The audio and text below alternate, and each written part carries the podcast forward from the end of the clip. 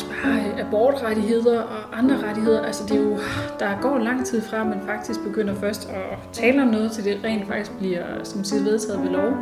Og så derefter bliver mainstream som noget, man bare tager for givet, fordi jamen, sådan er det der.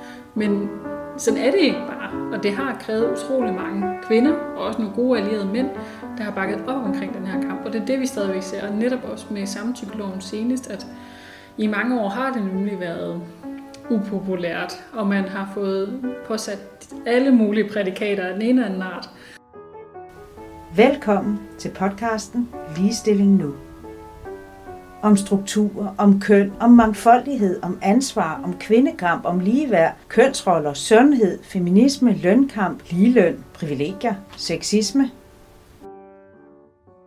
Ligestilling Nu. En podcast af Line Gæsø. I dag er jeg taget ind til Dansk Kvindesamfund, hvor jeg skal tale med Helena G. Hansen. Hun er forkvinde for øh, Dansk Kvindesamfund.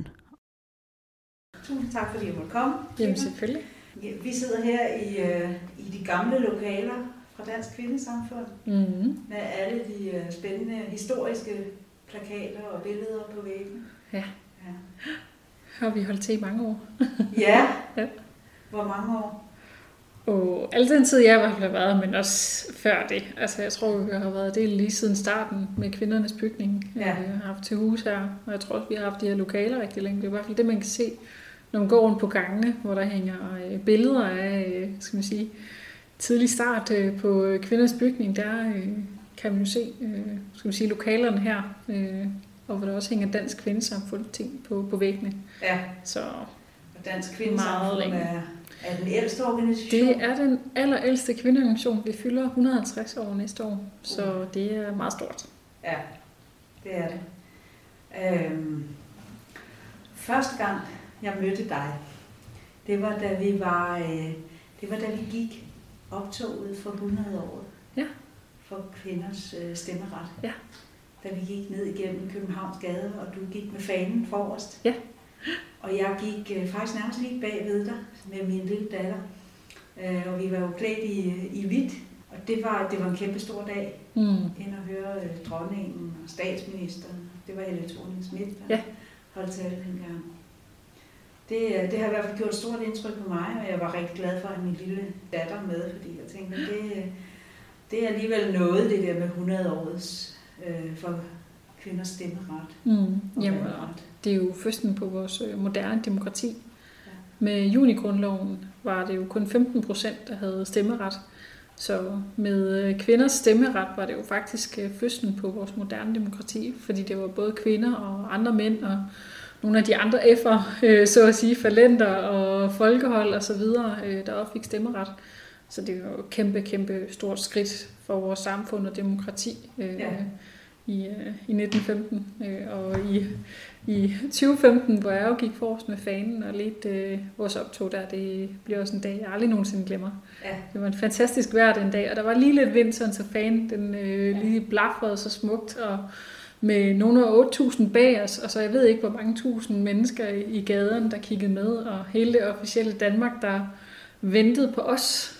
Altså dronningen, præsidiet, hele Folketinget og alle inde i øh, prins Jørgens gård, der ventede på os, og vi skulle gå ind, og der var øh, musik og fejring og sikke en folkestemning. Det var en fantastisk dag.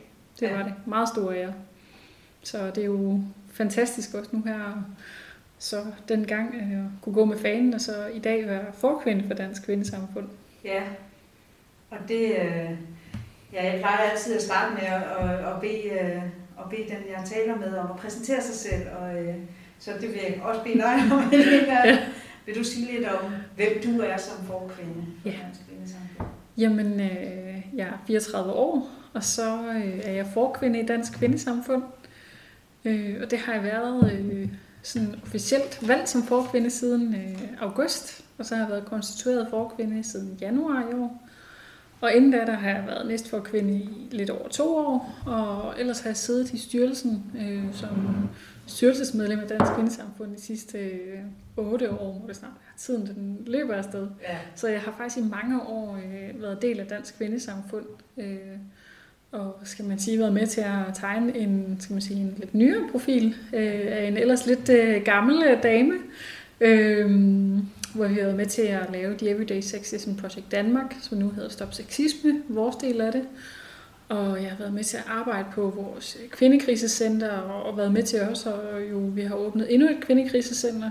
Det er jo desværre nødvendigt, øh, men også øh, rigtig spændende, fordi det er jo faktisk en af de gamle bygninger, vi er kommet tilbage i. Det var jo hedder Tegnskole for kvinder, øh, og det var Dansk Kvindesamfund, der i sin tid for 145 år tilbage øh, faktisk øh, selv fik tegnet bygningen, men oprettede en skole for kvinder. Øh, de måtte jo ikke gå på designskolen, så Dansk Kvindesamfund lavede sin egen uddannelse. Øh, Jamen, det er helt fantastisk. Så, så der er vi tilbage igen og har øh, øh, krisecenter igen i dag. Øh, men ellers i Dansk Kvindesamfund har jo lavet utrolig mange forskellige ting. Men de sidste mange år har også været meget præget af arbejdet for en samtykkelov. Ja. Øh, så det er virkelig også der, hvor skal man sige, øh, mit feministiske hjerte banker det i høj grad på, skal man sige, dagsordenen omkring sexisme og MeToo, hvor vi jo de første, der tweetede omkring og var inde omkring, og øh, samtykkeloven og kønsbaseret vold. Så det er jo meget af de her sådan lidt øh, triste ting, øh, men som er meget, meget vigtige, og som er nogle af de største ligestillingsproblematikker, vi har, som jeg beskæftiger mig meget af. Men som forkvinde er det jo alt, øh, man skal kunne udtale sig om og vide omkring. Øh, og også i forhold til 150 år, som vi jo har næste år, så er der jo mm, et af 150 års historie, men hvad skal vi så de næste 150 år? Ja, det er også interessant. Det kan vi jo, det kan vi jo også øh, komme lidt ind på i dag, øh, hvordan fremtiden skal se ud. Jeg tænker altid på dansk kvindesamfund som dem, der er, er banebrydende. Det er dem, der, der får lov at køre de upopulære sager. Mm. øhm, og det, som, som vækker meget røre ude i befolkningen. Mm. Men når man så har vundet sagerne, som for eksempel samtykkelovgivningen, eller det vi lige talte om, øh, stemmeret for kvinder, så, så er det jo som regel sådan, at resten af samfundet omfavner det. Mm. Men den der proces op til at være, være upopulær i samfundet, hvad tænker du om det? Som vi altid har sagt i dansk kvindesamfund, det er et langt, sejt træk. Og det er det alt. Det er lige fra netop øh, stemmeretten. Altså Dansk Kvindesamfund blev oprettet i 1871 af ægteparet Frederik og Mathilde Beyer. Øhm, og der var det jo op på tapetet. Så fra 1871 til vi får kommunal stemmeret, til vi får stemmeretten i 1915, det er jo over lang tid. Det er jo mange gange, man har må tage den øh, kamp. Øh, og også bare øh, abortrettigheder og andre rettigheder. Altså det er jo, der går lang tid fra, at man faktisk begynder først at tale om noget, til det rent faktisk bliver, som siger, vedtaget ved lov. Og så derefter bliver mainstream som noget, man bare tager for givet, fordi jamen, sådan er det der. Men sådan er det ikke bare. Og det har krævet utrolig mange kvinder, og også nogle gode allierede mænd, der har bakket op omkring den her kamp. Og det er det, vi stadigvæk ser. Og netop også med samtykkeloven senest, at i mange år har det nemlig været upopulært, og man har fået påsat alle mulige prædikater af den ene eller anden art, øh, og man har skulle kæmpe imod nogle helt sindssyge myter øh, om, at man er sexforskrækket, og man forbyder sex, og omvendt bevisbyrde, og alle mulige andre ting. Øh, så det er simpelthen bare at have, man må have masser at gå på mod, øh, og, øh, og vilje, øh, øh, og vedholdenhed øh, frem for alt. Øh, og så findes der nogle andre gode feminister at være allieret med, fordi det er et langt sejt træk, og vi er mange, der skal løfte i flok. Men når vi så også gør det, så står vi jo også mega stærkt, og det er der, vi faktisk opnår de her kæmpe store sejre, som er så vigtige og fundamentale. Og derfor er det også en kæmpe stor historisk sejr og ting netop med den her samtykkelov. Fordi straffelov, øh, straffeloven, det er ikke tit, den bliver ændret. Og vi har altså op imod et system, et juridisk system, som er meget øh, konservativt øh, og virkelig sådan, øh, på mange måder også patriarkatet sådan, øh, systemsat. Øh, så når man går ind og ændrer noget der, så er det stort og vigtigt, og fordi det er jo nogle store konsekvenser, det har. Så derfor er det også, øh, jeg er meget stolt over det arbejde, vi har lavet, øh, og netop også, øh, at vi har øh, samarbejdet med andre organisationer omkring det her. Det der har måske før været en tendens til, at man er meget lukket omkring dagsordner, men at vi simpelthen har samarbejdet på kryds og tværs. På trods af, at vi har ting, vi er uenige omkring med andre organisationer, så har vi en stor fællessag her. Og det er netop, når vi har samlet os og dannet fælles front i så lang tid, at vi har opnået så stort på relativt kort tid. Ja. Øh, for det er det inden for de sidste fem år. Hvis man kigger på det historisk, så tager det mere end fem år, og fra vi først begynder at tænke på, at noget skal laves om lovgivningsmæssigt, til det bliver, til det bliver ændret. Så det er, det er en stor sejr, ja. og meget vigtig. Og, og man kan sige, nu har vi, nu hvor vi sidder og taler sammen, har der jo været første behandling i Folketinget. Og, øh, og som det ser ud, vil det blive vedtaget med et bredt flertal. Ja, i Folketinget. Lidt overraskende, men positivt, at vi kunne se nogle af oppositionspartierne øh, også øh, nu støtte op omkring det. Øh, mere eller mindre modvilligt i forhold til noget af det, men det er meget positivt, at det også bliver bredt forankret i Folketinget, for det er jo også dem, der repræsenterer, skal man sige, befolkningen. Øh, så det er rigtig, rigtig positivt øh, at, se de her ændringer, for det er meget, meget nødvendigt. Det er jo en af de største kriminalitetsformer, vi har. Ja. Vi har tal fra SDU, der viser, at på en femårsperiode øh, er der 24.000 øh, kvinder, der er udsat for seksuelle overgreb, voldtægt, voldtægtsforsøg.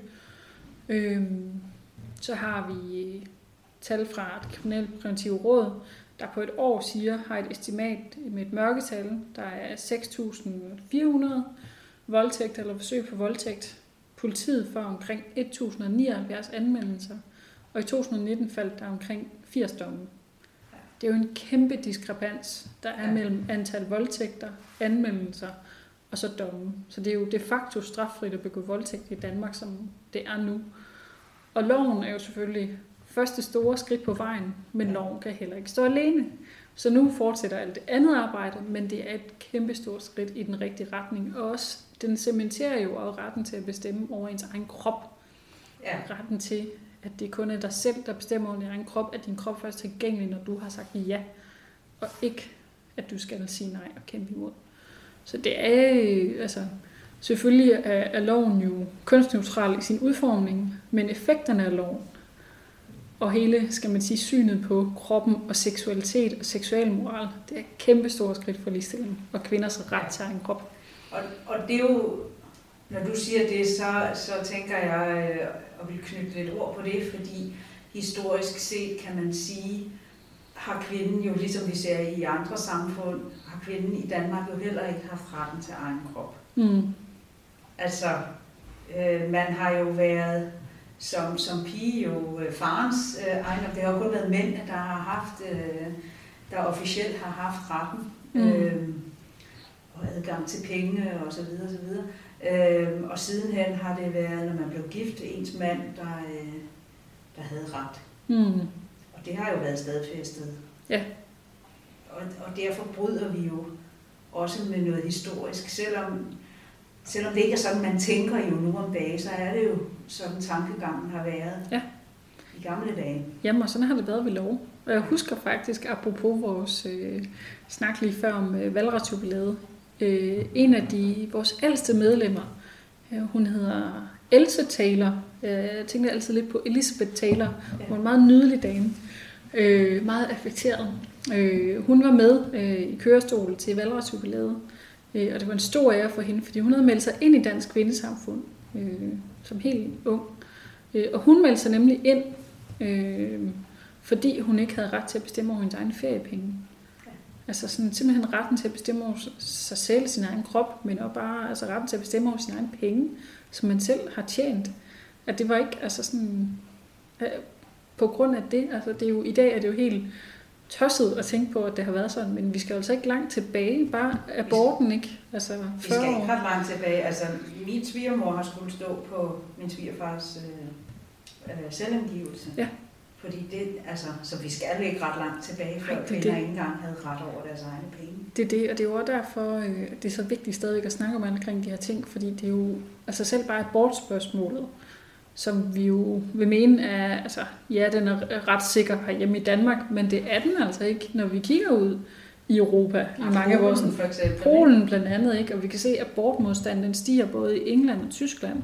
Vi har Vatikanet og andre som religiøst øh, styrede øh, lande, der øh, altså rasler lidt med saben i forhold til det her, ikke? Og det er jo et øh, globalt problem, hvor der jo dør hvad er det, 500 kvinder øh, hver dag på grund af øh, farlige øh, altså abortforsøg øh, og aborter, der går galt. Ikke? Og igen også altså sådan herhjemme, når altså debatten kommer jo op indimellem, og vi har religiøse, skal man sige, øh, fanatiske grupper, øh, som jo mener, at øh, aborttallet skal være nul. Øh, og at hvis kvinder ønsker abort, hvilket de jo kun mener skal være øh, i orden, hvis det er fordi man er udsat for seksuel overgreb eller, eller noget andet meget alvorligt, øh, så skal man også øh, snakke med en psykolog. Øh, så det er simpelthen også en sygeliggørelse af kvinder, og igen alle de der led, inden man kan få lov til at bestemme over ens egen krop og liv. Øh, og i det ligger der jo også en eller anden skuld udskamning af kvinders seksualitet. Så det er stadigvæk noget, vi er som siger, meget øh, vaks omkring, fordi at den, altså, det, det bliver vi nødt til at være. Øh, og det er jo det, vi ser, altså de her rettigheder, som vi har fået tilkæmpet os, de kan godt forsvinde igen. Ja. Øh, og det er derfor, at Dansk Kvindesamfund også, jeg tænker, om 150 år nok også øh, stadig har sin berettigelse. Øh, måske er det nogle andre kampe, vi kæmper der, øh, men at det, der stadigvæk er behov for at have det her kønnede blik på problematikkerne, men også at rettigheder, det er altså også noget, der kan blive taget fra os igen. Så derfor er det vigtigt, at vi ikke bare øh, bliver lullet ind i søvn og tænker, at det er fint nok, og de, de rettigheder har vi jo. Nej, vi skal stadigvæk være opmærksom på det. Nu er det jo de seneste, sådan, skal man sige, eller den, øh, de rettigheder, vi snakker om nu, det er jo barselsrettigheder. Det er en debat, der er meget op lige nu, og med et direktiv, der kommer fra EU og så videre. Det er jo mænd, øh, skal man sige, medforældres rettigheder, der skal sikres der. Og det er også rigtig vigtigt, fordi barsen er jo nøglen til, skal man sige, ligeløn og måske gøre lidt ved det her meget kønsopdelte arbejdsmarked og dynamikkerne i forhold til, hvem laver mest arbejde hjemme øh, i husstanden. Det er stadigvæk mest kvinder og sådan noget. Men der er stadigvæk øh, visse rettighedsområder, der, der er vigtige at kigge på. Så derfor øh, der er rigeligt at tage fat i øh, for skal man sige, en øh, NGO som Dansk Kvindesamfund. Ja, det er der.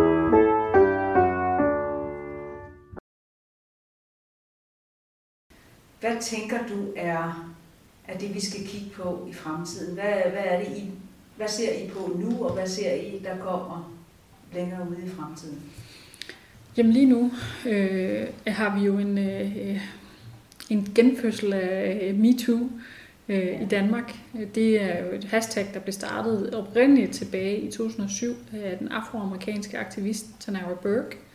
Det blev så samlet op af Hollywood-skuespiller Alyssa Milano for tre år siden, hvor hun jo netop lavede det her hashtag, hvis du er udsat for seksuel chikane eller grænseoverskridende adfærd og sådan noget, så, så bare skriv øh, MeToo, altså op, også mig, og ligesom sådan række hånden op. Og det stærke ved det er jo, at i stedet for, at man som offer skal udpassionere sit eget værste mareridt og stille sig til offentlig skue, så alle kan victim blame en og spille, stille spørgsmål omkring, hvorfor gjorde du det, og hvorfor ikke det, og hvorfor har du ikke sagt noget før, og så videre, og ligesom fortælle om og sige, hvis man er udsat for seksuel chikane eller voldtægt eller noget andet, så er det meget stærkt bare at kunne sige, også mig, og dække sig ind under det her paraplybegreb, og det er jo derfor, at det blev en stor global øh, ting, og, og grund til, at vi også stadig taler om det. Men i Danmark var det interessant jo, at vi havde lidt debat dengang, og så døde det ellers lidt ud. Fordi der kom jo et kæmpe backlash, og det kom til at handle om, hvorfor du sur over et klap i røven. Og vi har jo kunnet se, at en forsker for øh, Aarhus Universitet, som har lavet analyser på syv, øh, eller ni af de store dagblade, syv ud af ni artikler var negativt vinklet om MeToo. Så selvfølgelig har det en effekt på, hvordan befolkningen og medierne også selv rapporterer omkring MeToo, og deres velvilje i forhold til MeToo, og når de tager kilder ind, som øh, idrætsforskere, der mener noget om køn, øh, og ikke har fagligt belæg for måske at sige så meget om køn. Øh, I hvert fald ikke i forhold til at snakke om øh, vold og voldtægt og traumereaktioner, øh, som man måske trods alt lidt mere har som kønsforsker, eller en, som har arbejdet på et krisecenter og arbejdet med voldtægtsoffer. Og vi har øh, øh, lektorer, som øh, bruger øh, skal man sige, holocaust-begreber om øh, MeToo-bevægelsen, altså endløsung, øh, altså masseudbrydelsen af, af jøder. At det, MeToo er, er tilsvarende det. Øh, og som jo også mener, at øh, MeToo er en terrorbevægelse, og i ramme alvor mener at sådan en som mig burde prøves efter terrorparagrafen. Så det er altså det, vi er op imod. Øh, Og igen, hvor, hvor debatten bliver kæret hen på, at det er bagateller og enkeltsager, og, og igen, at der er sådan et eller andet sådan hævn-vendetta for dem, der stiller sig frem. Øh, men det, der jo så bare er ved det, det er jo, det er de rige, privilegerede kvinder, der har båret det her. Det ser man jo også kan man sige, generelt i kvindebevægelsen, for det er jo de bredeste skuldre, der kan bære mest. Det er dem, øh, der har kunnet tage kampen øh, til at starte med, ikke at bryde igennem. Øh, de har jo ikke savnet opmærksomhed. Hverken Alisa Milano eller alle de andre Hollywood-skuespillerinder, og det samme heller ikke med Sofie Linde, som jo virkelig gjorde, at vi taler om det her igen. Hun savner jo på ingen måde medieopmærksomhed. Hun er Danmarks mediedarling nummer et, og er meget populær og vældigt, og man ser hende ofte i tv og det ene og det andet sted. Så det var jo ikke, altså uden omkostninger, hun har taget den her debat, men det var jo meget vigtigt, at netop hun gjorde det, fordi det var meget uventet, og det er derfor, det er så interessant. Men fordi hun jo virkelig også, altså sådan, det, nogle gange tager det nogle store altså personligheder for at kunne bryde igennem den her mediemur, som har været så negativ. Og det er jo så nu, vi i kølvandet på det har kunne se tusindvis af kvinder og mænd, der har skrevet under på diverse underskriftsindsamlinger, både i politik og i mediebranchen og i forskning. Og vi har vi inden for læger og øh, klassisk musik, og vi har en masse inden for fagbevægelsen også, øh, som har kunnet skrive under på, jamen her er det også et problem med magtmisbrug, seksuel chikane osv. Så nu begynder der at ske noget igen øh, herhjemme. Ikke? Øh, så det er rigtig, rigtig positivt. Men det er også interessant at se, at det er, det er de samme mekanismer, vi er op imod igen, hvor vi ser det her backlash. Og de samme typer, som ligesom har travlt med at tale det ned, og nu må kvinder også lære bare at sige fra.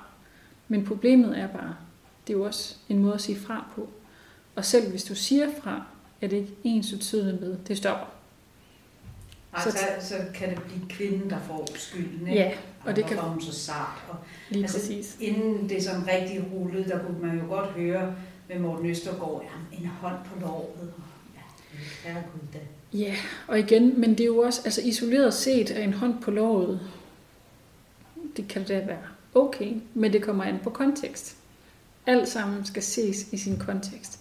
Hvad er, altså hvad er relationen mellem dine to, og hvad er intentionen? Det er jo ikke ligegyldigt, at det er din mand, der lægger en hånd på låret af dig.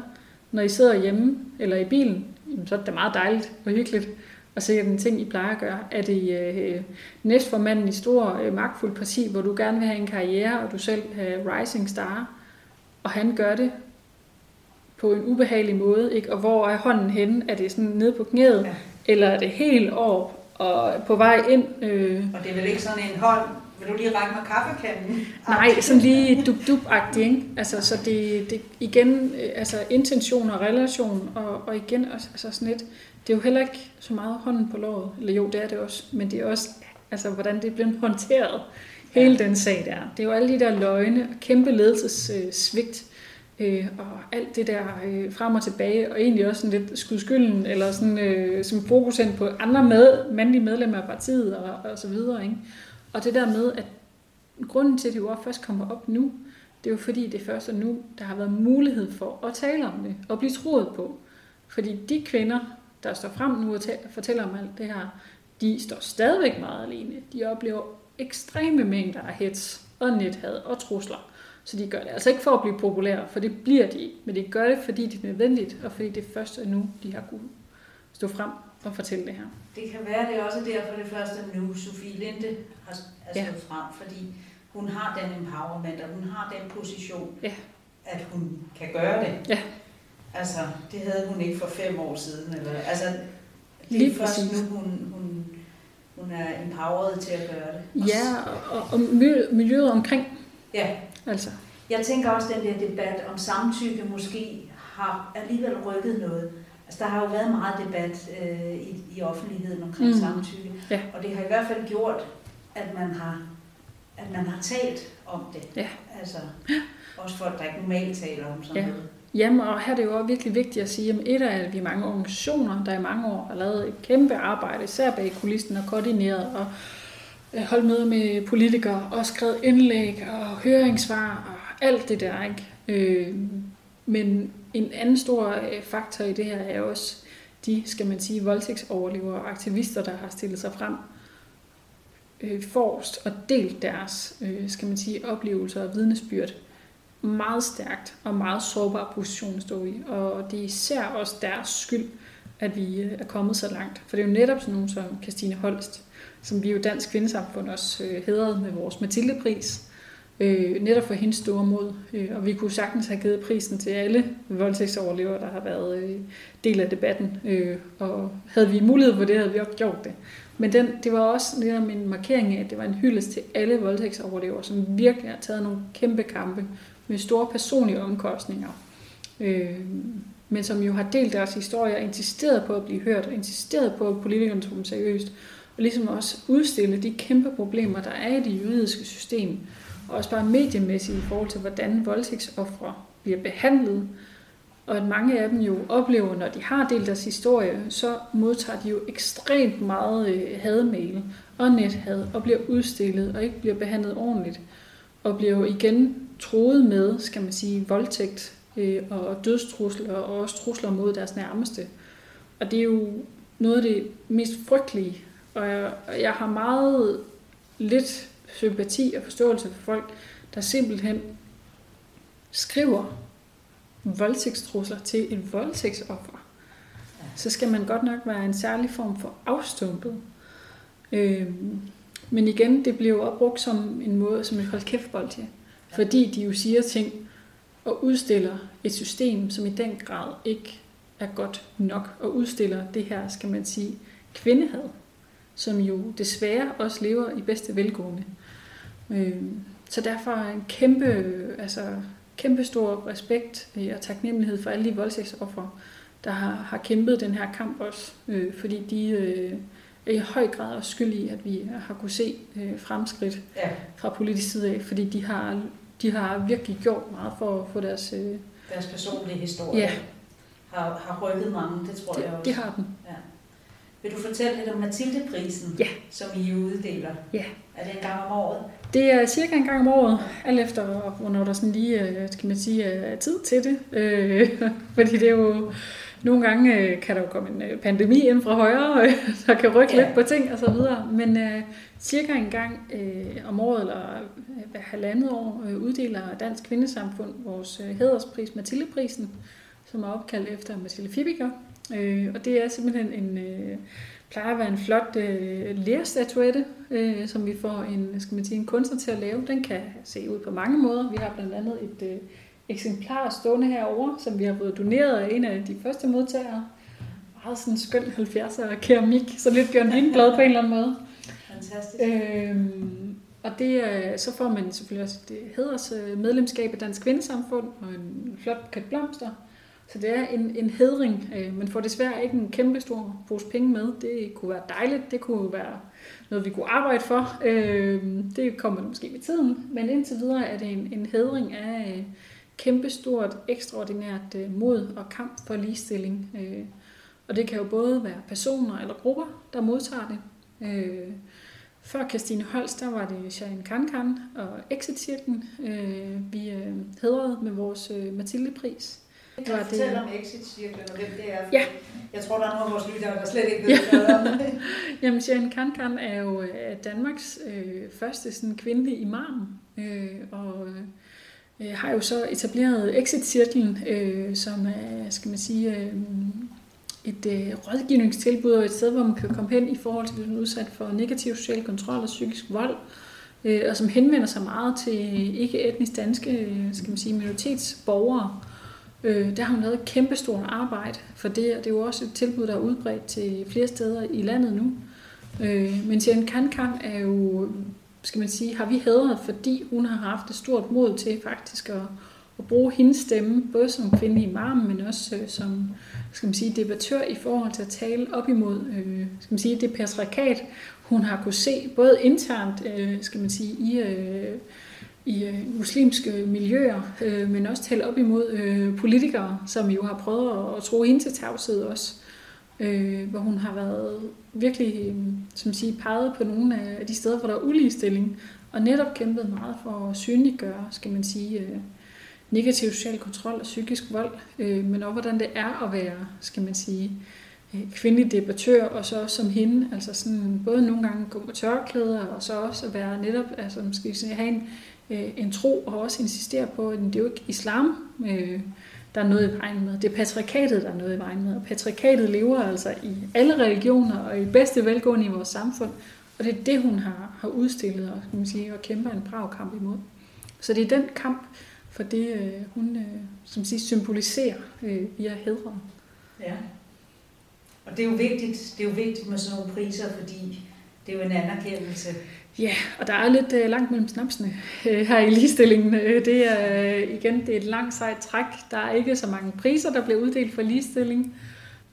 Igen, altså når man er en, øh, en del af ligestillingsdebatten og også er offentlig feminist og, og så videre, så øh, kan det jo nogle gange godt blive meget overvældende, al den øh, modstand, man i hvert fald kan læse i kommentarsporene, måske i Mediedanmark, og også øh, store øh, højprofilerede politikere, der der bestemt ikke synes, man har en sag, øh, eller burde henvende sig til nogle helt andre, eller burde beskæftige sig med noget helt andet, fordi de lige har fået øje på en eller anden ting, øh, de synes, der er vigtigt. Øh, så det, det, det er også en, skal man sige, en anerkendelse af at sige, at altså, vi, er, vi er faktisk mange i det her. Der er mange forskellige sager, der er, at være feminist er jo ikke sådan noget, man er enig i alt, men der er mere, vi er fælles om, end der adskiller os. Og vi har faktisk en vigtig kamp og det der med at sådan være solidariske med hinanden, øh, det er utrolig vigtigt, fordi det er, øh, altså, igen, altså modstanden kan måske læse så meget på Facebook, men kigger man så på effekterne af det arbejde, vi har, og hvor mange det kommer til gode, så kan man jo også se, hvor vigtigt det er. Ja, men man skal bare, eller bare, man skal kunne tåle ja. den udskamning, det er. Ja, ja. Fordi, og den er, jo, den er jo kun blevet værre med de sociale medier. Altså, det, det er i hvert fald blevet øh, mere synligt, øh, og man kan få det mere sådan, altså direkte også ind i sine egne indbakker. Øh, nu har jeg jo som konsekvens af at være sige, en del af det her øh, i mange år, har jeg jo alle mine sociale medieprofiler lukket. Øh, så det er kun mine skal man sige, øh, enkelte offentlige opslag, jeg har på min egen profil, og ellers er det via Dansk Billedsamfund. Mm. Øh, så det er jo kun for dem, jeg er venner med, der sådan kan interagere øh, med mig. Så meget øh, forsøg på at trolle mig ender jo som regel i mine andet indbakker, som jeg sjældent tjekker. Øh, men det kommer jo stadigvæk til os, og det kommer også til Dansk Kvindesamfund, hvor jeg også ser det. Ikke? Øh, så man skal virkelig være meget også på at både beskytte sig selv, men igen, der i ligger problemet jo. Det burde jo ikke være sådan, at man er gjort af et særligt robust, robust stof for at kunne klare mosten i det her. Og det er både, skal man sige, eksternt i forhold til trolde og alle mulige andre ubehagelige typer, men det er også internt. Fordi der er, kan være måske en uheldig tendens nogle gange til at dyrke uenighederne og forskellene ja. i stedet for enigheden. Og det er ikke fordi, man altid skal opnå et kompromis, eller fordi man skal slække på sine egne standarder eller idealer, men det er igen også, hvad der er vigtigst, og, og hvad dyrker man. Og, og, og det man sådan, sådan med som internetslang beskriver som cancel culture, det øh, er jeg ikke fan af. Jeg er meget mere, skal man sige, øh, dialogsøgende og, og være nysgerrig på hinandens synspunkter. Så kan vi godt være uenige omkring nogle ting. Øh, men hvor kan vi så finde fælles, altså hvor kan vi finde fælles dagsorden, vi er enige omkring, og hvordan kan man sige, jamen okay, så har du den holdning, det synes vi ikke, eller det er ikke vores feministiske retning, men hvordan kan vi, kan vi stadig samarbejde og værne omkring hinanden? Fordi der er nok, igen patriarkatet, altså der er, det er kun til fordel for dem, at der er splittelse internt i, skal man lige en bevægelse. Og igen, vi er ikke en homogen gruppe. Mm. Vi vil forskellige ting, vi kan forskellige ting, men det skal vi da bare udnytte til noget positivt. Ja. Og til at styrke os, i stedet for at adskille os. Helt enig. Og så kan man sige, at kampene øh, er jo også på forskellige niveauer. Nu talte jeg med Kefa Horas i en af de andre øh, podcast-episoder. Sej feminist også. Sej feminist. Ja. Og hun siger jo, øh, hun siger noget i retning af, at det her handler jo ikke om at smide BH'en. Vi, vi, det er jo nogle helt andre kampe, vi øh, har i minoritets øh, Danmark. Ja end I har, siger hun til ja. mig. Ikke? Altså, fordi vi, øh, vi kæmper de kampe, din bedstemor kæmpede, ja. og sådan noget. Og, og det har hun jo ret i. Så på den måde kan man sige, at vi, vi er også forskellige steder i den ja. udvikling. Ja. og, og så er det også forskellige kampe, og vi ser måske forskelligt på... Øhm, jeg så et opslag forleden med en, der sagde, hvorfor kæmper I for kvinder i bestyrelser, og gør der heller noget ved øh, vold mod kvinder. Men det ene udelukker jo ikke det andet. Nej, og det er jo ofte også et udtryk øh, for, at man måske, altså et, måske ikke har sat sig ind i det, øh, og to, fordi vi måske heller ikke altid er gode nok til at synliggøre vores arbejde. Øh, så det er sådan, den ligger lidt begge steder, ansvaret ligger begge steder. Øh, fordi jeg, altså jeg har selv skrevet specielt omkring øh, kønskvotering i danske og britiske bestyrelser, hvorvidt det vil være lighedsskabende eller ej indføre kønskvotering med en EU-vinkel på. Det er mange år siden, at det var på Handelshøjskolen i Aarhus, og der havde jeg lige været inde i et halvt år at være akademisk praktikant i SF, og har siddet og arbejdet med det her som en del af SF's øh, skal man sige, ligestillingspolitik, med blandt andet øh, at sætte fokus på ligeløn, øh, barsel til fædre, øh, skal man sige, forbud mod købesex, og så også kønskvotering i de største øh, bestyrelser. Øh, så der havde jeg jo arbejdet med det nærgående der engang, og så skrev jeg så speciale efterfølgende omkring det. Øh, og kom så senere hen til at arbejde på vores krisecenter, men for mig har der aldrig været altså et modsætningsforhold i forhold til både at arbejde med skal man sige, socialt udsatte. Det har jeg gjort, da jeg arbejdede i Live Rehab med skal man sige, socialt udsatte unge, som er i gråzone prostitution og har en masse andre problemer. Øh, jeg arbejder med voldsramte kvinder, jeg arbejder med LGBT-asyl, øh, med skal man sige, øh, flygtninge og asylansøgere der. Øh, og så også samtidig skal man, har jeg siddet i en aktionærforening, der hedder Best Women, øh, og arbejdet for at få flere kvinder ind i de der ledelser. Og Best Women fungerer jo sådan, at vi i Best Women som aktionærforening køber aktier i de virksomheder, der ikke har nogen kvinder repræsenteret i deres bestyrelse. Som aktionær har man jo nemlig rettighed til at stille sig op på talerstolen på deres generalforsamling og få ordet. Øh, og det er, det er ret specielt at komme ind i, i et hav af øh, sølvfarvede øh, hoveder øh, og gråhårede mennesker, primært mænd. I habit. I habit, alle sammen meget ens. Det, der taler om en homogen gruppe. Øh, nærmest som egentlig indtil kvinder er nok egentlig få under, øh, der har jo så nok været ja, også måske under 30 det gang, eller i hvert fald under 40. Og så måske endda også have en lidt farverig kjole på, fordi jeg ejer ikke en habit, altså sådan en type er jeg ikke. Øhm, fred være med det, man må gå sig, som man har klædt, som man lyst til. Ikke? Men så simpelthen, altså først antager folk, at man måske er hende, der kommer med kaffen. Det kan man se på dem, sådan at man er sådan meget de odd one out på en eller anden måde. Og så at man simpelthen bliver kaldt op på scenen, og så siger det, man gør med at spørge ind til deres måltal, og hvad de har gøre for at få flere kvinder i ledelser i forhold til, man taler om McKinsey-rapporter, og jamen, det er jo, de jo også har et ansvar i forhold til at få flere kvinder i ledelser og, og så videre. Ikke? Altså man kan simpelthen høre en knappenål falde. Ja. Og vi taler altså Tivolis kongressal, ikke? Altså ja. nogle gange. Det er, det er ret specielt. Men det er jo fordi, det er jo også, altså apropos det, at man både kan tale om det, men også kigge på vold mod kvinder, eller voldtægt, eller negativ social kontrol, eller kontantremsreform, det hænger sammen. Det er samme kamp, bare på forskellige niveauer. Ja. Og det handler om, skal man sige, både ja, kvinders altså, adgang til både til demokrati og til økonomi og lige deltagelse og, og rettigheder og skal man sige, lige muligheder og lige behandling. Øh, det, det er en del af spektret. Så ja, vi taler om mere, skal man sige, privilegerede kvinder og, og det, men vi taler faktisk også store beslutninger i store øh, multinationale virksomheder, der har skal man sige, siddet i Danmark, og vi taler også på det politiske niveau, fordi det er jo også det, der skal repræsentere befolkningen. Så det er ikke irrelevant. Og ja, det er måske et elitært problem, men det er stadig vigtigt, for det er jo der, altså, mm. pengene og magten er. Det er det. Det er i høj grad vigtigt for kvinder. Og jeg tror også, det er det, man skal, netop kan, skal kunne sige, når det er, at man siger, at det hænger sammen. Det ene udelukker ikke det andet. Og i netop, netop sådan en situation, som jeg sidder i som dansk kvindesamfund, jamen, hvis de ikke, jamen, hvad med vold mod kvinder? Størstedelen af alt det, vi kommunikerer på sociale medier, handler på en eller anden måde omkring vold mod kvinder, sexisme eller MeToo, har især gjort det meget senest. Vi driver to kvindekrisecentre. Ja. Og nogen er vi nogen, der arbejder med det her, har det tæt inde på livet, og vi er eksperter på området. Det er meget det, vi også laver i forhold til høringssvar. Altså igen, det her lidt kedelige arbejde, men det er utroligt vigtigt arbejde i forhold til lovgivningsprocesserne.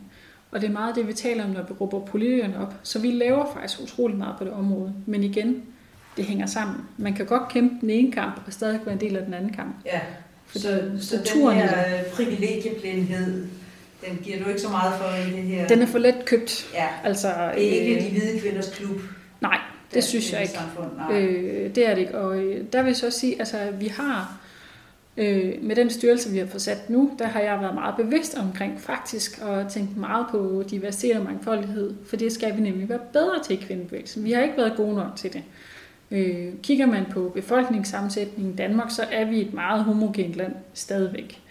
Øh, men når det så er sagt, så øh, skal vi også være bedre til faktisk netop og sådan skal man sige, de der øh, altså, blinde vinkler, vi har. For jeg tror, vi kan gøre ting i bedste mening, og tænke, vi gerne var mangfoldige. Men vi bliver også nødt til at være bevidste omkring, når vi kigger rundt i et panel, ligesom når vi kritiserer, når det kun er mandepaneler, hvor kvinderne hen, vi også kigger på, hvis det kun er en udelukkende hvid forsamling, jamen hvorfor er det det? Så vi skal også være bedre til at, at kigge på det, øh, og ikke sige, at det er fordi, at vi udelukker nogen, men vi har bare ikke været gode nok til at inkludere.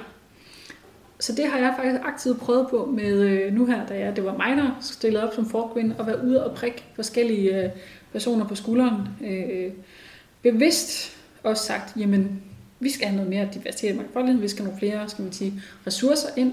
Så derfor har jeg jo blandt andet prikket øh, Natalia Rejer på skulderen, øh, som øh, i mange år arbejder med, skal man sige, øh, øh, været en del af hiphop-kulturen herhjemme og danser og underviser unge, og skal man sige, hun har været en del af Stop Chikane-projektet, øh, som vi har i Dansk Kvindesamfund om øh, digital vold. Øh, Øh, så hun er del af vores styrelse nu. Vi har Hinda Ulat, som øh, har sige, brudt med hendes familie på grund af negativ social kontrol. Øh, vi har Harun Demirtas, som er del af DSR, øh, også en mand øh, og LGBT-person. Øh, og vi har øh, Anja Radega, som også øh, er ned fra, skal man sige, øh, en af de tidligere østeuropæiske lande der. Og så, så det er mangfoldighed på mange måder, øh, og alle de forhold, som vi byder ind med. Så det er både mangfoldighed i alder, vi har repræsenteret i vores styrelse nu. Det er mangfoldighed i forhold til køn og skal man sige, seksualitet. Og det er mangfoldighed i forhold til etnicitet. Øh, så det er jo selvfølgelig ikke slut der. Og det er jo noget, man skal aktivt skal blive ved med at arbejde med. Så når det på et tidspunkt bliver naturligt, det samme når det også bliver naturligt, at der selvfølgelig er halv-halv kvinder og mænd repræsenteret i Folketinget. Og det ikke er altså opsigtsvækkende at sige statsminister og, og tænke lige, om det kunne være en mand eller en kvinde. Det er jo stadigvæk, det er jo anden kvinde, vi har, ikke? Jo. Og det samme nemlig, når vi siger politidirektør eller øh, bankdirektør og, og skal man sige, alle de her sådan, øh, professioner, som vi typisk øh, som sige, affilierer med et køn, det er jo først der, når vi ikke affilierer med et køn, at vi har vundet. Men indtil da bliver vi jo nødt til synligt og i hvert fald bevidst at arbejde på, at det ikke, skal man sige, hælder det ene eller anden retning. Og også internt i vores øh, egen styrelse.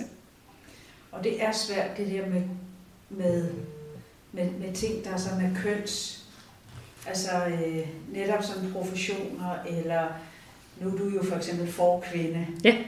Øhm, og det, det ringer mærkeligt i mange ører. Ja, og det er jo helt bevidst at vi har valgt at sige det. Og der apropos det, der deltog jeg øh, netop med Sofie Linde øh, i øh, debatten øh, med Clement Kærtgaard og blandt andet Pia Kærsgaard og tidligere ligestillingsminister Mogens Jensen. Og øh, da kameraet øh, rullede, så øh, Pia Kærsgaard, hun øh, går lidt til mig. Øh, og spørger, hvorfor hedder det for kvinden? det synes hun var noget fjollet, og bla bla bla, for hun hed jo formand for præsidiet og så videre. Ikke? Og der fik jeg så ikke lov til at svare, fordi det her hed for kvinde altid i dansk kvindesamfund. Og det er jo netop for at sætte fokus på, at det kan også hedde noget andet for mand.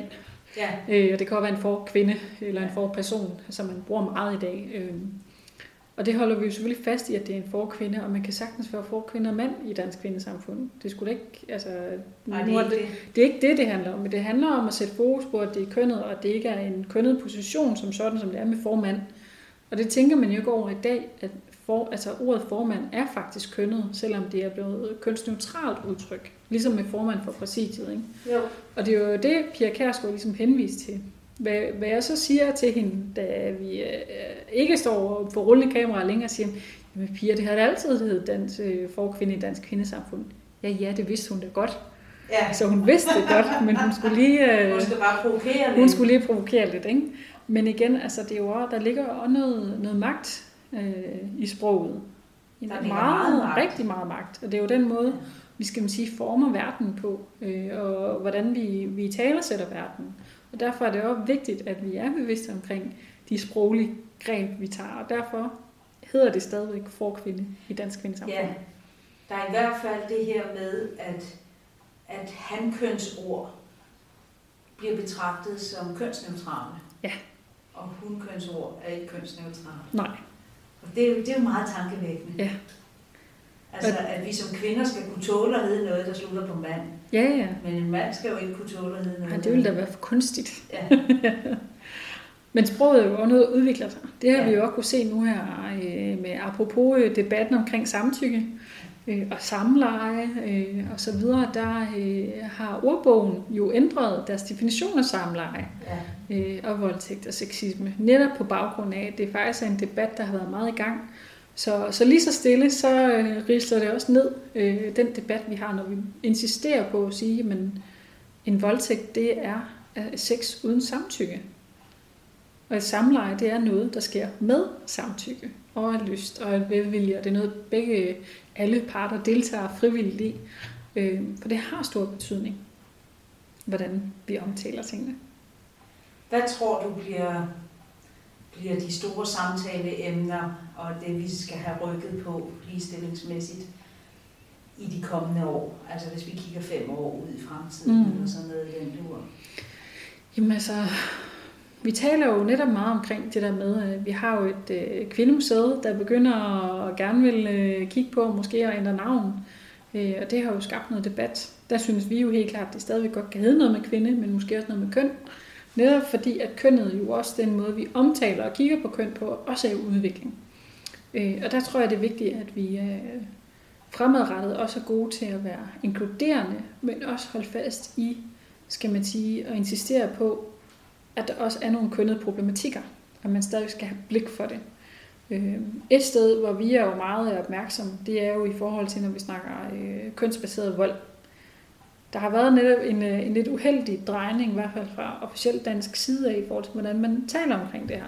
Og det har været fra mænds vold mod kvinder, til vold mod kvinder, til partnervold, til vold i familien og vold i nære relationer.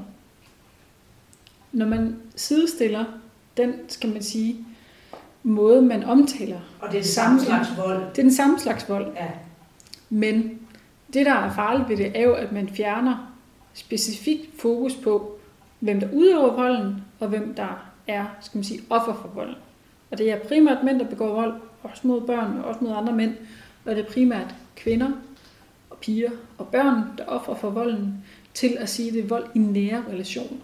Der udvender man også det lidt. Og det er fint nok, at man begynder at kigge på, at mænd selvfølgelig er også udsat for vold, og man kigger også på, skal man sige, voldsbegrebet i forhold til, skal man sige, øh, i andre minoritetsgrupper, som øh, LGBT-personer øh, og familier er. Men her er det springende punkt også minoritet. Vi taler om en majoritet her, og det er kvinder. Kvinder er ikke minoriteter, til trods for, at vi bliver rekrutteret sådan, og når vi kigger på vores folketing og andre steder. Men det er altså majoriteten af mænd, og en majoritet af kvinder. Så derfor er det vigtigt at have det kønnede blik på det her. Øh, og det tænker jeg, det bliver en vigtig opgave stadig at holde fast i hvor jeg, der ligger mange gode tanker bag nogle gange, og skal man sige kønsneutralisere et sprog netop som med forperson, og viser, at det faktisk er ligegyldigt, om det er en mand eller en kvinde, eller en person af et, andet køn. Men det er stadig vigtigt at holde fast i og kigge på, skal man sige, de problemer, der er, som, er, som bunder i kønnet. Der tror jeg, det er meget vigtigt, eller interessant de næste par år at se, hvordan vi også begynder at tale om mænds rolle. Vi ser nu her den 19. november, der kommer der lidt mere fokus på, på mandedagen, og vi har jo fået en, en lillebror, Ja. så at sige, eller det er sin egen forening med sine egne vedtægter, øh, med Dansk Mandesamfund, som jo er øh, nogle rigtig seje øh, feministiske mænd, der arbejder med øh, køn og ligestilling, øh, og sætte fokus på det, øh, og ikke kun for mænd, men generelt, så det er meget lidt af det samme som Dansk Kvindesamfund, men at de har det kønnede blik på det. Øh, Øh, og dem har vi selvfølgelig hjulpet øh, med at skal man sige, sætte sig sammen og organisere sig og støtter meget op omkring det, de vil. Øh, fordi de kan jo sige nogle ting, som vi ikke kan på andre måder, og henvende sig måske til nogle andre målgrupper. Men det vigtige er jo netop også, hvis vi skal kigge på at forebygge skal man sige, både det kønsopdelte arbejdsmarked, kønsopdelte uddannelsesvalg, barsel til far, voldtægt og seksuelle overgreb og magtmisbrug og, og vold, så bliver vi også nødt til ikke kun at kigge på offrene, primært kvinderne, men i høj grad også mændene, og kigge på mænderollen. Og det er altså det, det mændene selv skal gøre. Og det kan vi ikke gøre for dem. Det, øh, vi kan have alle mulige idéer indspark til det at være allierede i deres kamp, men det er mændene selv, der skal tage den kamp. Ligesom vi kvinder selv har taget vores kampe. Øh, så derfor øh, tænker jeg mange af, skal man sige, øh, at Dansk Kvindesamfund som allierede i hvert fald støtter den kamp, at de tager den kamp, og at bliver øh, skal man sige, vores kampfælder mod patriarkatet. Fordi det er altså stadigvæk det, øh, vi jo stadigvæk skal, skal man sige, have, have gjort op med. Lovgivningsmæssigt er der måske ikke så meget på papiret, der halter i forhold til, at der er kønnet lov, men der er stadig store kønnede effekter af den lovgivning, vi har. Kigger vi bare på kontanthjælpsreformen, som ramte 73 procent enlige mødre, den halter stadigvæk, og det ødelægger vores sociale mobilitet og sætter os som siger, år tilbage og i forhold til, hvordan vi kigger på enlige mødre. Kigger vi i forhold til, skal man sige, øh, bare noget inden for sundhed, at øh, medicin bliver testet og udviklet på mænd og handkøn, og rammer ikke, altså sådan ikke målrettet kvinder. Kvinder har hjertekarsygdomme og dør af det, men skal man sige, det materiale, der bliver udviklet, er myndet meget på mænd, og hvordan mænd, skal man sige, har symptomer på det, som, hvor kvinder oplever det anderledes. En sygdom som endometriose øh, er jo, så er det i gennemsnit syv år at blive diagnostiseret med, til trods for, at det er rigtig mange kvinder, der lider af det, og som jo faktisk øh, et helt altså livsløb må tage ekstremt mange ugers sygemeldinger, på grund af, at de jo har så kraftige smerter i forbindelse med menstruation. Altså, der er mange store kampe nu i forhold til at kigge på kønnede problematikker, øh, som selvom det måske formelt set på mange måder er ligestilling, altså nu laver situationstegn, så er der stadigvæk lang vej igen. Til at starte med, vi opnår ikke ligestilling. Ligestilling er en proces, ligestilling er et ideal, og det handler om at kigge på alle områder. For det er jo ikke kun lovgivningsmæssigt eller Christiansborg eller bestyrelser. Det handler også om at kigge på sundhed og økonomi, klima, miljø. Alle veje rundt er der kønsproblematikker. Så der er rigeligt at tage fat i for de næste 150 år for Dansk Kvindesamfund også. Det er helt vildt spændende og nogle rigtig gode emner. Øh, jeg er jo også meget optaget af det her med ligestilling på sundhedsområdet, og og har jo erfaret, at vi ikke har noget forskning i Danmark på området. Øh, vi har det omkring mænds sundhed, men ja. ikke øh, kvinder og kvindesygdomme for så vidt.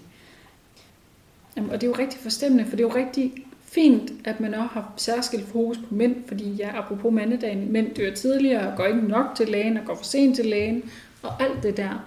Men det ene behøver vel ikke udelukke det andet. Nej, det er jo lige netop det. Og det handler også om penge. Øhm, fordi der netop jo mangler penge i ligestillingsforskning, der mangler penge til at gøre det arbejde, du for eksempel gør her mm. i Dansk Kvindesamfund. Fordi når du taler om alle de her kvinder, så langt de fleste gør det jo frivilligt. Ja. Det er frivilligt arbejde, ja. ulønnet arbejde. Og, øhm, og hvis der sidder en lytter derude med, med nogle penge til over, så, så doner dem til, øh, til ligestillingen, fordi det, det er virkelig et sted, hvor der mangler, mm. øh, der mangler penge. Ja, det gør. Og, og øh, der bliver afsat lidt på finansloven og sådan noget, men, men slet ikke nær nok. Mm. Og man ser ikke store virksomheder og sådan noget investere i det her, på trods af, at det jo er påvist, at øh, jo mere ligestilling vi har, jo bedre fungerer vores velfærdssamfund, og jo ja. mere bliver vi ja. som samfund. Jamen, og grunden til, at vi har et velfærdssamfund, det er jo fordi kvinder er, er lige dele på arbejdsmarkedet. Mm. Det er jo det store indryk af kvinder på arbejdsmarkedet dengang i 60'erne, der gjorde, at vi kunne etablere et velfærdssamfund. Altså det skal vi ikke glemme, og det er også derfor, det er så vigtigt at tale om, apropos det private og politisk. Derfor er det jo heller ikke ligegyldigt at kigge på, hvordan arbejdsfordelingen er i hjemmene. Og det er kvinder, der øh, skal man sige, øh, går fra øh, før og tager færre timer og har halv tid eller nedsat tid. Øh, og dem, der passer børnene mest, og alle de her ting også tilbage til barsen. Og det gør også en anden problematik, øh, som vi også vil sætte fokus på i dansk kvindesamfund. Ældre kvinder. Ældre kvinder er overset i vores samfund. Ældre kvinder er fattige. Ja.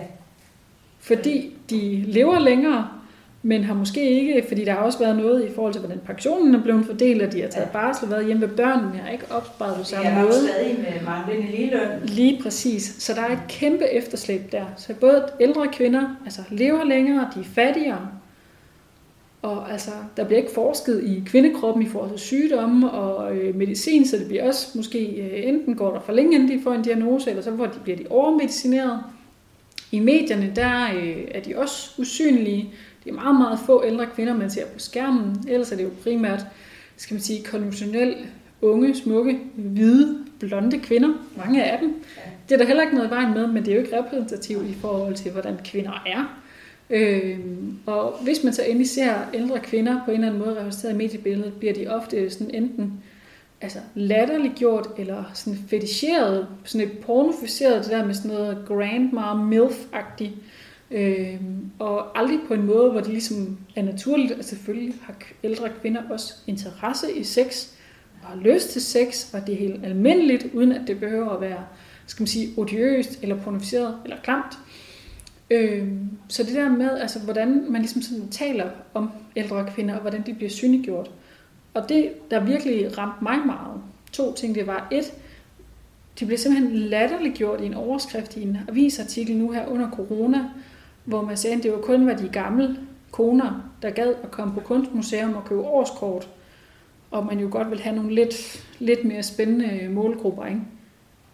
Det er det segment af ældre kvinder, der er skyld i, at vi har et kulturliv, fordi de lojale brugere. Jeg synes simpelthen, det var en udskamning af rang. Ja. Jeg synes simpelthen, det var øh, altså uforskammet. Og, og ligesom sådan, det siger man jo ikke om fodboldfans og mandefans, at det, sådan, at det var bøvede fodboldtosser. Ja, ja, sådan fadbamse-typer. Ikke? Altså, men det kunne man godt tillade sig at sige om ældre kvinder, fordi det er altså dem, der holder altså, liv i vores kunstmuseer og så videre, og teater og etc. Og så øh, noget andet også, at øh, nu har jeg en mor, der selv er meget øh, aktiv, øh, netop inden for ældreområdet, øh, hvor hun, øh, altså vrede Inge fra Æbeltoft, det er ja. min mor. Det er måske heller ikke derfor, det er så underligt, jeg selv engagerer mig i frivillige arbejde, hvor hun, hvor hun netop i forhold til øh, altså gik på barrikaderne for de ældre op på som man siger, det ældrecenter, hvor hun er frivillig op, øh, på grund af nedskæringer i ældresektoren. Der blev lavet for ekstremt mange øh, millioner kroner et øh, nyt kultursted i Æbeltoft. Super godt fedt sted, og skal jo tiltrække de, øh, de unge og skal man sige, ressourcestærke børnefamilier og sådan for oplandet, for Aarhus og turister osv. Ikke? Rigtig fint. Men samtidig med, at der jo også er rigtig mange ældre i byen, og så samtidig oven i det skulle der skære rigtig meget på ressourcerne til ældreområdet, på sundhedsområdet, og så mente de, at sådan en som min mor, som jo mange år har arbejdet i banksektoren og er rundør og meget sådan, skal man sige, talstærk og alt det der, så kunne hun da godt lige overtage nogle af de lønnede opgaver, som skulle laves til frivillige opgaver. Og det var jo så der, hun slog hånden i bordet og sagde, fandme nej, nu går det for vidt. Ja. Og netop det der med, at man også, at skal man sige, de nedskæringer er jo ikke som sådan kønnet, men effekterne er kønnet. For det rammer i høj grad de ældre de kvinder, som er pensionisterne. Og hvem er det så, der er frivillige i de her foreninger? Det er også kvinderne. Og igen det der med tilbage underbetalte arbejde, for det er kvindearbejde, og det, jamen, så er det jo et kald, og man gør det af sit sådan et øh, store hjerte og en barmhjertig samaritaner men det kan man altså ikke putte smør på brødet for. Og det kan heller ikke være rigtigt, at man mener, fordi det er det bløde kvindearbejde, omsorgsarbejde, at det skal lønnes mindre, fordi det er høj faglighed, det kræver. Og det kræver utrolig mange timer. Man får rigtig meget slitage på krop. Så derfor skal det også lønnes. Altså, i forhold til det. Ja. Så vi skal ikke spise os af med, Nej. de der måder, man omtaler det på. Det er også derfor, det er vigtigt at have det kønnet blik på det, for det er i høj grad kønnet problematikker. Så kampen fortsætter? Det gør den. Jeg er kampklar. Stærkt. Er der noget, du vil øh, sige her til sidst? Er der noget, du tænker, vi, vi mangler at komme ind på? Jamen altså, jeg kunne jo blive ved med at tale omkring det her. Det er jo simpelthen så meget at hive fat i, og, og hver dag øh, kommer der jo hele tiden nye, skal man sige, interessante øh, vinkler på det. Øh, her i går var jeg i Aarhus og holdt foredrag for to gymnasieklasser, Øh, og der, øh, skal man sige, spurgte jeg også ind til, hvad, hvad de ligesom oplever. Og, og for dem er det jo meget, skal man sige, slut-shaming, øh, som de her unge piger oplever i deres hverdag, og hvordan det bliver udstillet i deres gymnasieblad, og, og så også dobbeltmoralen i forhold til, at jamen, drengene må godt rende rundt uden øh, t-shirt på, øh, når det var virkelig varmt, men pigerne skulle altså helt dække sig lidt til, og det er jo fordi, vi jo, skal man sige, øh, det der berømte frisind, det har jo meget trange kår mellem det både nypoetanske ideal med, at man skal dække sig til og ikke være for udfordrende, fordi implicit ligger der som du selv skyldig, i, hvis man bliver udsat for noget. Og det der er meget pornificeret, hvor man skal løbe op til et meget bestemt øh, skal man sige, pornoideal, eller skal man sige, skønhedsideal, som, hvor ingen jo ser sådan ud, i hvert fald fra naturens hånd af. Så det var jo også meget det, der, der berører de her unge mennesker. Øh, og noget af det, jeg tænker er vigtigt i, skal man sige, i, hvis man skal sådan, øh, fagne lidt mellem generationerne, så det er jo det der, altså det som Rødstrømmen også sagde, det private er politisk. Og selvom mange måske tager udgangspunkt i individuelle, skal man sige, øh, kampe og måder, de oplever undertrykkelse på, hvilket er rigtig godt, og man skal også starte med sig selv, så det er også det der med, at man kigger på det, øh, har det strukturelle blik for det og kigger på det kollektiv. For det er jo, når vi står sammen og er søstersolidariske, at vi virkelig kan opnå noget og flytte noget. Så det er den der med, at man både har det individuelle, men også kigger på det kollektivt. Ja, og, og balancen mellem det individuelle og det kollektive, synes jeg er altid interessant at dykke ned i. Mm. Fordi det kollektive, eller det strukturelle som sådan, øh, vil vi jo gerne påvirke politisk. Ja. Men tit ender vi med at tale om, hvem der tager opvasken. Ja. Ja. Altså, og så bliver det individets problem. Ja. Og det skal vi ikke lade os spise af med. Nej, det skal vi ikke. Og selvfølgelig kan vi alle sammen gøre noget selv og gribe ja. egen barn. Ja, ja. Det, det skal vi selvfølgelig. Men, men den må ikke slutte der. Nej.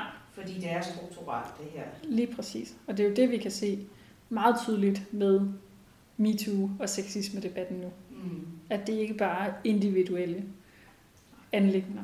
Det er en kultur. Er en kultur og en struktur, der skal ændres. Ja. Tusind tak, fordi I måtte komme. Jamen selv tak.